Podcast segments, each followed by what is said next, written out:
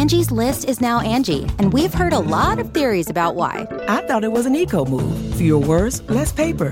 No, it was so you could say it faster. No, it's to be more iconic. Must be a tech thing. But those aren't quite right. It's because now you can compare upfront prices, book a service instantly, and even get your project handled from start to finish. Sounds easy.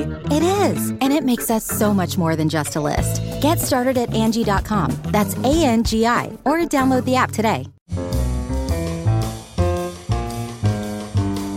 It's Merriam Webster's Word of the Day podcast for October 20th. Brought to you by Merriam Webster's Unabridged Dictionary Online, America's largest dictionary, now continuously updated. Learn more at merriam-websterunabridged.com.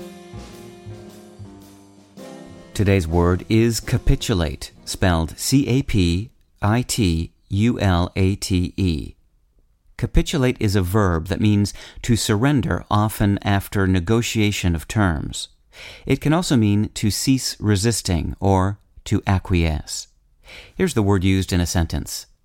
The company capitulated to the labor union to avoid a strike. Capitulate and its synonyms yield, submit, and succumb all mean to give way to someone or something, with a few slight differences in emphasis. Yield may apply to any sort or degree of bowing to force, debate, or pleading, such as yields too easily in any argument.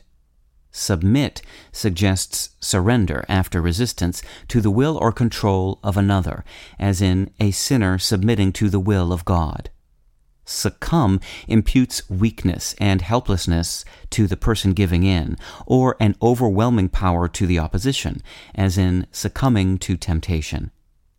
Capitulate stresses the termination of all resistance and may imply either a coming to terms, as with an adversary, or hopelessness before an irresistible opposing force, as in officials capitulated to the demands.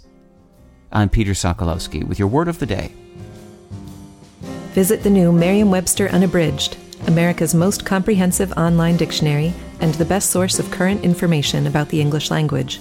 Get started today at merriam-websterunabridged.com.